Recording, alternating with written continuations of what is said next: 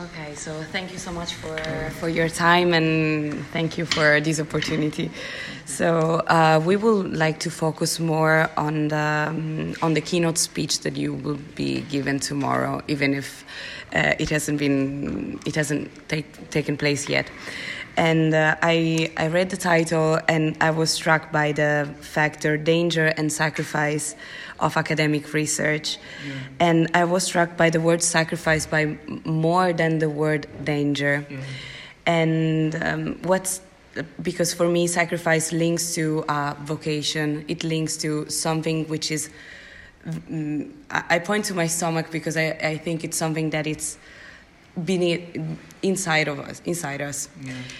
what's the like for you the the reason what what was the vocation for you what was the reason why um, you wrote that article or do you think that researchers all over the world try to do their job in the most um, clear and focused way even if they know they're risking a lot? Like do you feel that there's a vocation in doing that or do you feel it's just research? What's the the, the, the academic research changed a lot in our world and it changed a lot of policies for government and our work is really valuable. It can change a lot of stuff. So uh, when we are talking about sacrifice yeah uh, a lot of sacrifice because we know that uh, for example my colleague Ahmed Samir Santawi have been into the prison for uh, two years and uh, a final sentence of three years and now he's on a travel ban because he chose to make a research and to document violations against human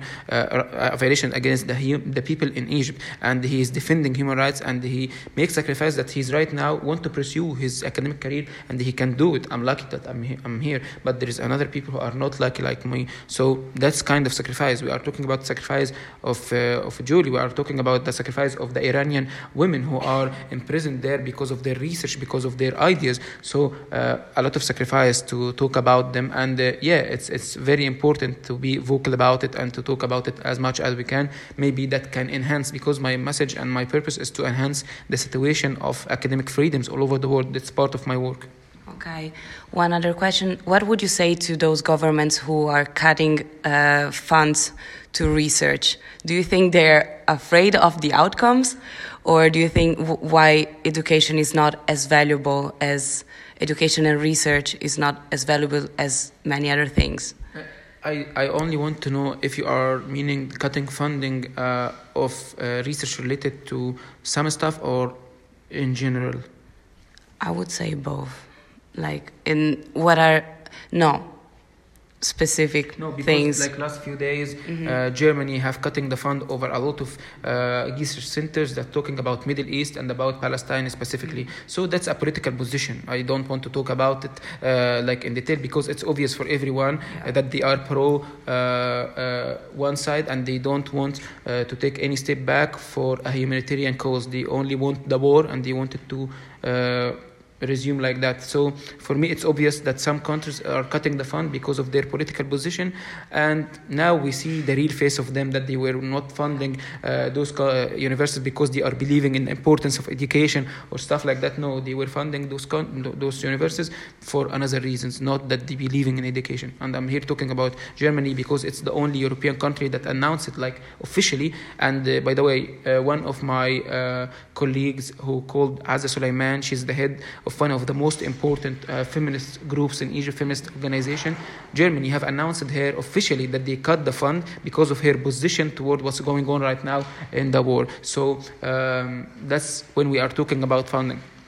In general, I think one of the most important uh, and concrete uh, things in the um, in the countries is to fund the academic research and education because the education is the cornerstone in building a healthy environment and countries and the, uh, a real democracy. So if you are not funding uh, the education, you will see a very bad effects of this uh, ignoring for the importance of education in the upcoming years, and that's what all they have considering like cut funding over the uh, research and uh, academic field. Thank you so much. I think Lucrezia had another question. Um, I don't know if there is enough time. Is yeah. it a problem? Okay. Just one quick one. You already mentioned the importance of the support from the academic community, the Italian one, for you. And I would like to ask you, like, since you already mentioned that it was important for you, how can we be important now for the questions that we are facing nowadays, uh, like for the civil rights issues that we are how we, we can be important for, for yeah we students from no uh, uh, the students are playing an important role. Look to be honest i always believe that the students are the spark of any change a real change besides for sure the, the people. But for me in my case who started the campaign of my freedom was the students of the university of bologna. And in my first letter inside the prison i write that i'm pretty sure that who will save me is the students and my colleagues in the University of Bologna because they can change everything and they do it. They make my, my case all over the world, they spread the word all over the world and they make a real change. So our rule right now as students is to support our colleagues who are in this critical moment and this crisis and to ask for more freedom and to ask for ceasefire right now, like uh, to save the, the rest of civilians who are still alive there. Thank you so much. Thank, Thank you so much.